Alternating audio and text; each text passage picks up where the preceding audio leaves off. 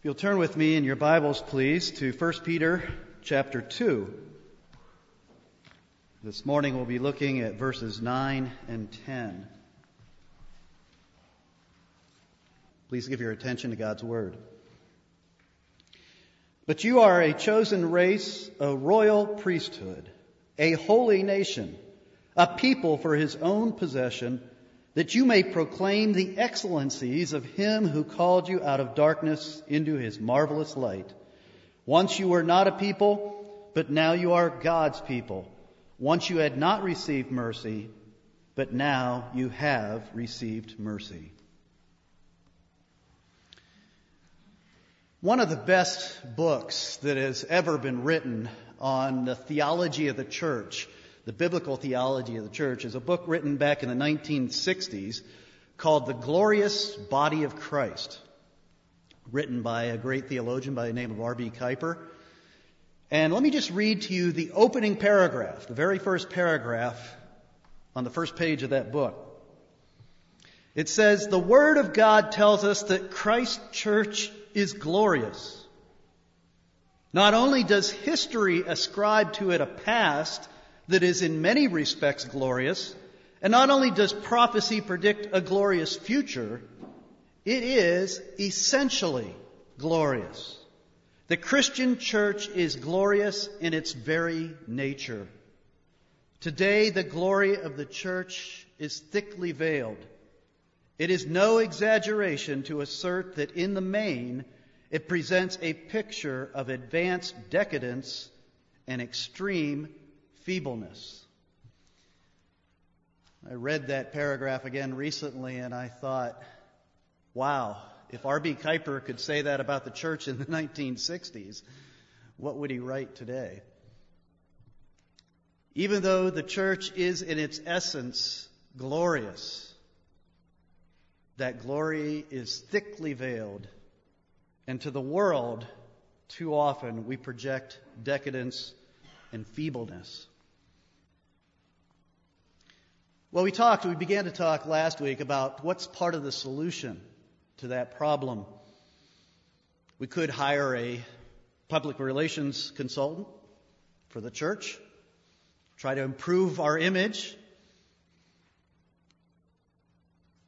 But no, I think really part of the solution, as we talked about last week, is observable repentance. There are many things that the Church of Jesus Christ needs to repent of. I was struck. Do you remember a few years ago, came out with a whole series of advertisements for Domino's Pizza. You remember those ads? It's basically the, the leadership of Domino's came out on these TV ads and said, Our pizza stinks. It's terrible. We've been listening to our customers, and our customers tell us that the, the crust tastes like cardboard and the sauce tastes like ketchup. And I was, I remember when those first came out, I was stunned that you'd have this kind of honesty in advertising. And they said, you know, they, they, they put it out there and said, our pizza is not good. We're going to fix that. We're going to greatly improve our pizza. And then they came out and started selling, really, I have to admit it, much better pizza. I really like Domino's pizza now. It's much better than it used to be. Cheaper, too. And I think the church needs sometimes to do that kind of thing to be able to be upfront with the world and say, we've blown it. We have been hypocrites. We have allowed false teaching in our pulpits. We have been worldly. And we have been legalistic. That is part of the solution. We need to publicly repent. Another part of the solution, though, is to understand that we are going to be hated by the world. We looked at that last week. That there is a scandal to the gospel. That Christ is a stumbling stone for most of the world and a rock of offense. And so we don't want to accommodate to the world, and we need to accept the fact that the world is going to be hostile to us. But the rest of the solution, as we began to look at last week, is to go back to Scripture and remember who we are. To see uh, the church not as the world sees the church, not as the morning newspaper sees the church, not as cable news networks see the church, but to see the church as God sees the church. And how do we do that? We go to Scripture. And in Scripture, there is where we see the glory of the church of Jesus Christ. Last week, we began to look at Peter's lofty language describing the church here in chapter 2 we saw that the church, in God's eyes, is a great temple, a beautiful, glorious temple made up of living stones built upon the foundation of the prophets and the apostles with Jesus Christ as the cornerstone. And in verse 7, remember what we read last week, it says, So the honor is for you who believe. It is your honor to be a part of the church of Jesus Christ. It's a high honor, Peter tells us. And as we move down to verse 9 and 10, verses 9 and 10, we see that Paul or Peter uses highly exalted language, scriptural language to describe the church, to describe who we are in Christ, so that we might understand the honor that we bear as part of the church. So who are we, according to Peter? First of all, he says we are God's people. We are God's people. Look at verse 8. But you are a chosen race, a royal priesthood, a holy nation. All of that should be familiar to you if you know your Old Testament. In biblical language, this is the highest status on earth. It's important to realize that Peter here is actually paraphrasing language from Exodus chapter 19. If you think about the book of Exodus, Exodus 19 is one of the most crucial points in the history of the nation of Israel. God had redeemed them. He had brought his people out of slavery in Egypt. They had been beaten down, persecuted, suffering, hungry, thirsty slaves under the total domination of Egypt for hundreds of years. And God sent to his people a deliverer, Moses. And Moses led his people out of Egypt with great signs and wonders. And he parted the Red Sea and destroyed their enemies in the Red Sea. And he brought them to the foot of Mount Sinai. And as God's people, this ragtag group of newly freed slaves surrounded this great mount, mountain, God delivered to them through his mediator, through Moses, he delivered to them his law.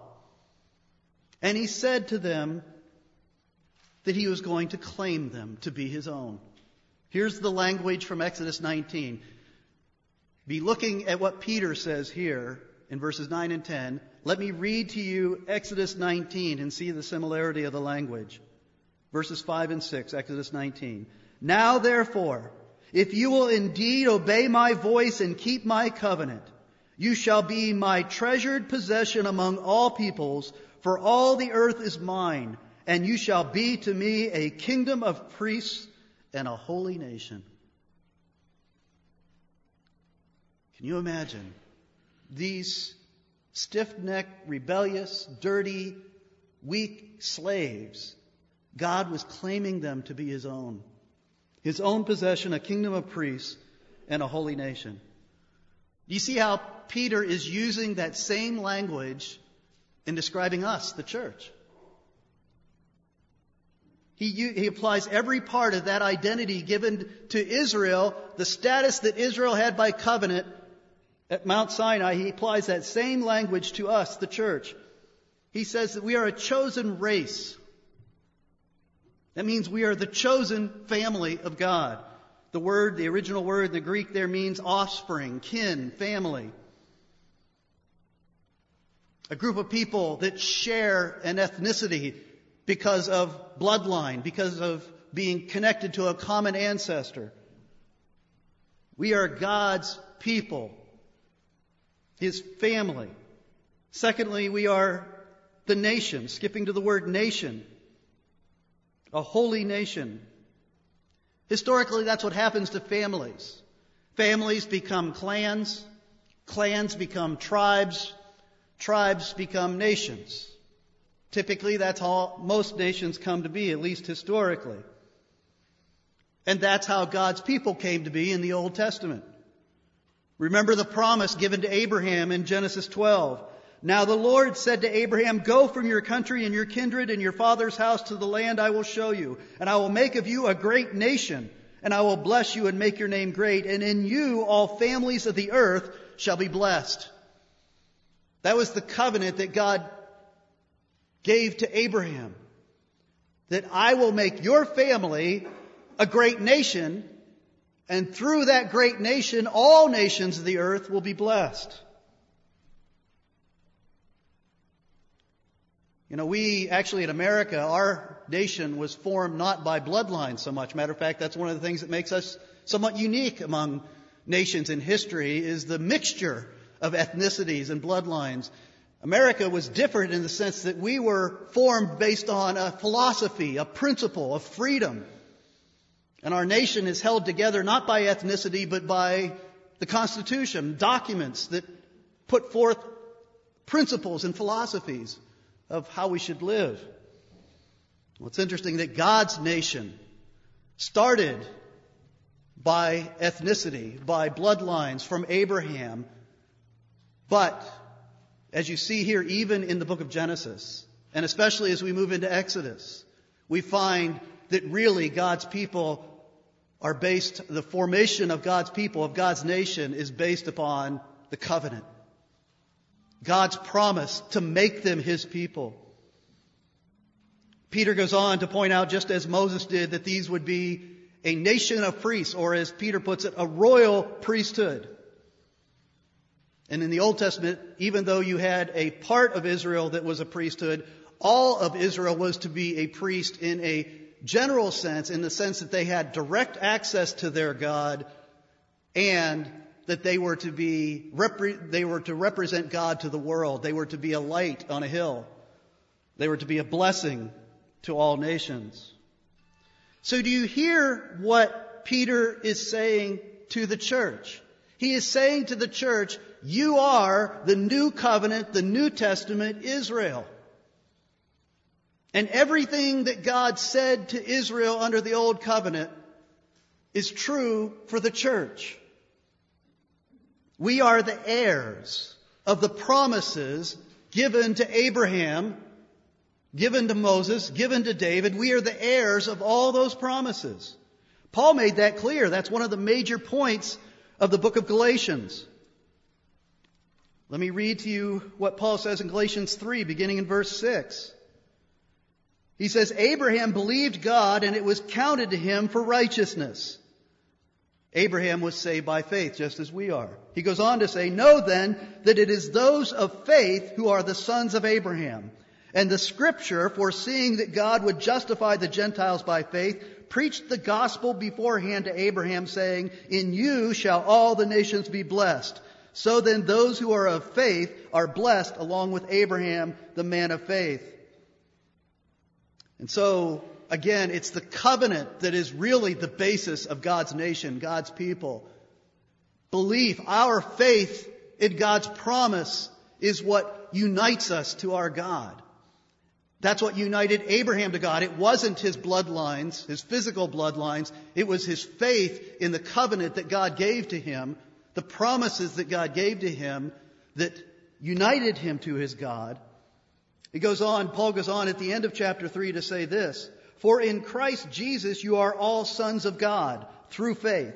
For as many of you as were baptized into Christ have put on Christ. There is neither Jew nor Greek, there is neither slave nor free, there is no male and female, for you are all one in Christ Jesus. And if you are Christ, then you are Abraham's offspring, heirs according to the promise.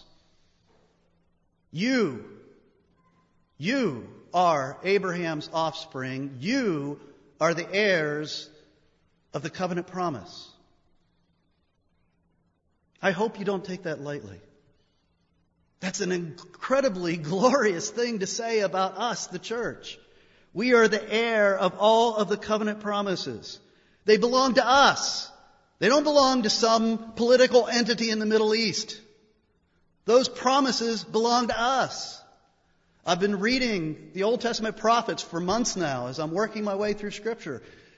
And what a joy it is. Every time I read those promises, I'm so glad that those promises given through the prophets are for me, for the church, not for some future ethnic people, some other nation. They're for us. They belong to us. And so we are God's people, His nation, a royal priesthood. But secondly, Peter goes on to say, we are God's precious possession. We are God's precious possession. I'm taking this from the phrase there the very middle of these two verses where it says, we are a people for his own possession. Literally, the Greek word there is we are a purchased thing. We are an acquisition of God. That's what it's saying, literally. We are God's acquisition. We are God's purchased thing. It's what he's alluding to in verse 10 where he says, once you were not a people, but now you are God's people. It's that transaction he's alluding to. How did we go from not being God's people to being God's people? We were purchased. We were acquired. We were an acquisition by a payment of a price. What Peter is alluding to here in this passage is the biblical concept of redemption. Redemption means to buy back something at great cost. To deliver either a thing or a person by the payment of a price. It wasn't a religious word in the first century when Peter and Paul and John and the writers of the New Testament used the word redemption. We think of it as church language. But in the first century, it was business language, it was social language, it was part of the culture. Slavery was a big part of the culture. And redemption was the hope of the slave. The hope that one day they might be bought back. That they might be delivered. They might be freed from captivity or slavery. Prisoners and slaves hoped for redemption.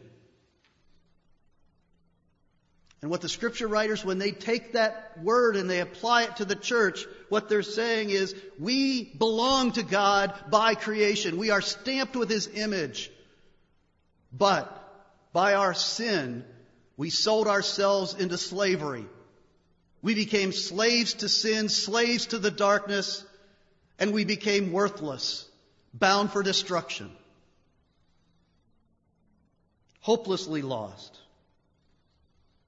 The only way for us to, be delivered from that kind of captivity, that kind of slavery, that kind of eternal destruction, the only way to be delivered was to be bought back.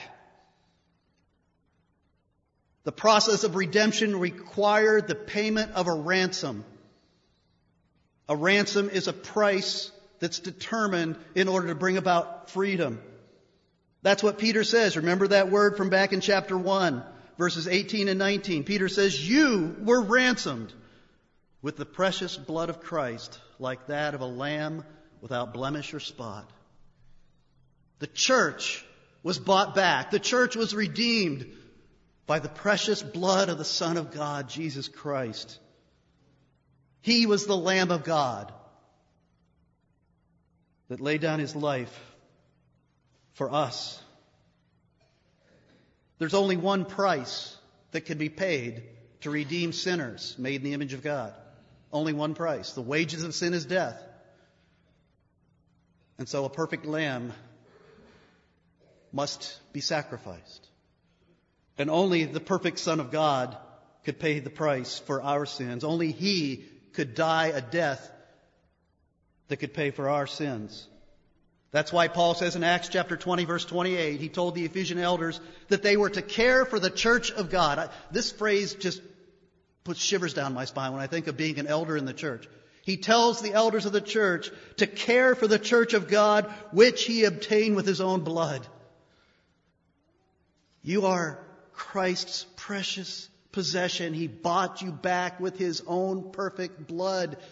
And I, as an elder, am given the awesome responsibility of caring for Christ's redeemed church. Now, we do look at ourselves and we don't see much glory. We still see an awful lot of sin. And that's where the good news of redemption is, is because Jesus Christ bought us with his own blood as is. He bought us while we were still slaves, while we were still dead in our sins. But he bought us with the intent to restore us to the original design and beauty. In my former church, we bought a colonial farm. And the centerpiece of the project was to take a barn that had fallen into great disrepair and renovate it into a brand new worship center, a church where we could minister and worship and fellowship in the name of Christ as I was getting things together for the dedication service, I came across a letter when we first brought, bought the property, a letter that was written by a barn consultant that we had brought in to tell us whether it was possible to save the barn or not. This is a guy who had studied hundreds of barns. He was known nationally as an expert on ancient barns, old barns. And this is what he wrote to us. He said, this is in his letter directly, when it was built, the barn was a masterpiece. Unfortunately, through the years, it's been allowed to deteriorate. As a barn consultant, it is my first responsibility to save every barn possible. In over 400 barns I have inspected, I have had to recommend taking barns down only in four or five cases. In total, this barn is in very bad condition. It is very obvious that this barn must be removed to make way for a more modern and efficient structure. I, as I was preparing to have the dedication in the new renovated church building, I read that letter and I thought, boy, it's a good thing we didn't listen to this expert. We had an architect who had great vision, an architect who believed that the barn could be saved. It had deteriorated to the point of worthlessness, it had deteriorated to the point of dangerousness. But it was restored not only to its original condition, but to a far greater and more glorious condition, better than new. That structure, hopefully in years to come, even when I see pictures of it, it'll remind me of what Paul said to Titus in chapter 2.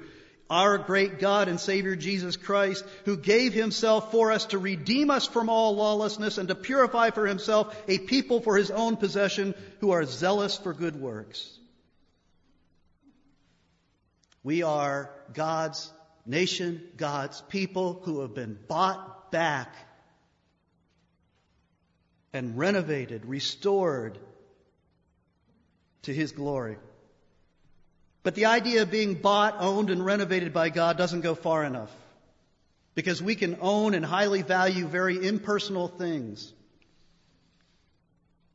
He not only bought us back as something valuable, to Him and made us valuable to Him, but He has entered into relationship with us. That's what the covenant's all about. The covenant is not only about possession, the covenant is about relationship. And that's where you get the last great, glorious title that Peter gives to the church, which is that we are Christ's betrothed. We are God's people, we are God's precious possession, but we are Christ's betrothed. Betrothal is a commitment to marriage, you know, like Joseph and Mary. A, a, a, binding commitment to marriage. That's what a betrothal is. And you may look at what Peter writes here and you say, I don't see marriage in these verses. Where do you see marriage? Well, that's one of those beautiful treasures that comes out of God's Word when you dig a little deeper. Because when you look at verse 10, it's plain enough what it means when you read it at face value. But what's interesting is it's, a, again, Peter is taking a direct quote from the Old Testament and he's using language that was used to describe the nation of Israel and he's applying it to the church. Verse 10 is taken from the prophecy of Hosea. Do you remember Hosea? Hosea was a prophet to the northern kingdom of Israel just before it came under final judgment. And Hosea was told by God to marry a woman who, whom he was told in advance would be an adulteress. A woman who would not be faithful to him. Can you imagine? A lot of prophets in the Old Testament were called to do some strange and bizarre things. But no prophet was called to do anything more difficult than what Hosea was called to do. To give himself to a woman who he knew beforehand would be unfaithful to him, who would break his heart. Hosea had three children by this woman, Gomer. Three children. The first was a son named Jezreel. God told him to call his children all the names that they, he called them. His oldest son was called Jezreel, which means scattered. God's people were about to be scattered in God's judgment. Then Hosea and Gomer had a daughter, and he, that daughter was to be given the name No Mercy. For God had chosen to withdraw his mercy from his people. And they, then they had a son, and that son was be, to be given the name in Hebrew, Not My People. My kids think being a pastor's kid is tough. Being a prophet's kid is a, is a hard thing to walk around with names like scattered and no mercy and not my people. Eventually, as God had foretold, Gomer left Hosea to be with other men. Can you imagine the passion in the heart of Hosea as he preached about the rebellion and spiritual adultery of Israel as he realized that the pain in his own heart, the adultery that he was experiencing, God was experiencing to a far greater extent as his people turned their back on him and went after other gods and served idols. Do you remember how the story goes? Chapter 3. Hosea is told to go after Gomer. I love that. Go after her. Buy her back. Even gives the price that he paid. Buy her back. Bring her back into your home and renew your covenant with her. What's the meaning of this? The heart of God is expressed in Hosea chapter 11 verses 8 and 9. God says, How can I give you up, O Ephraim? How can I hand you over, O Israel? My heart recoils within me. My compassion grows warm and tender. I will not execute my burning anger. I will not come in wrath. Or more to the point of what Peter quotes here in 1 Peter 2. This is what God said to his people in Hosea 2 verses 20 through 23.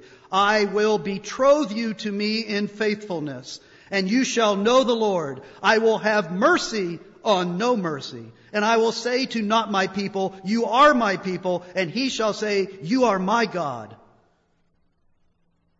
You see, that's what Peter's quoting here. That's who the church is. We were the adulteresses. But God, in His grace and mercy, has gone after us, even while we were still dead in sin still living in hostility and rebellion against him. He went after us and he bought us back, and he bought us back at the price of the blood of his own son. And he renewed the covenant that he had given to Abraham. He said, I will be your God, and you will be my people. You see, we are born worshipers. We are born people who want to belong to someone greater. I watch teenagers do it all the time. They want to belong to somebody. And so they wear a boy's ring or they wear a, a you know, a, a, girl's necklace or they wear a letterman's jacket, whatever it is they wear these days to say, this person belongs to me. I guess they get tattoos these days. I don't know what they do. But they want something to say, I belong to somebody else because there's that drive in us to belong.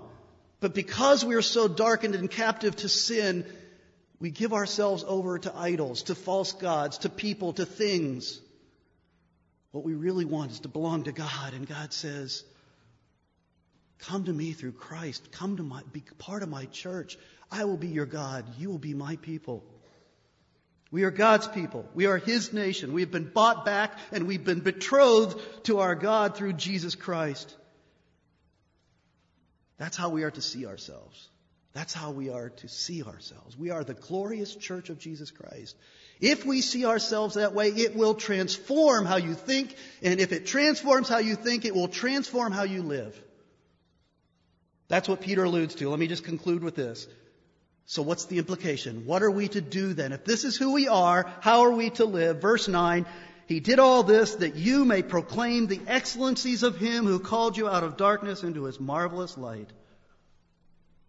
That's why God did all this. to make you into worshipers of His glory. Peter is again thinking of an Old Testament passage that was applied to Israel. Everything in here came, comes directly out of the Old Testament. This one's from Isaiah 43. Listen to verses 20 and 21, where God speaking to Israel says, My chosen people, the people whom I formed for myself, that they may declare my praise. That's the purpose of redemption, is that you might see the glory of God and worship Him, that you might declare His praise to the world. You see, that's what real witness is. Witness is testifying to the love we have for God. And the most powerful witness. I, I, never want to guilt people into sharing the gospel about Jesus Christ, inviting people to church, whatever, because the real heart of witness is worship. And there is no more powerful witness that you can possibly give than to share with somebody else about someone or something that you deeply love. You ever hear somebody talk about Penn State football? That really loves Penn State football, they're evangelists for Penn State football.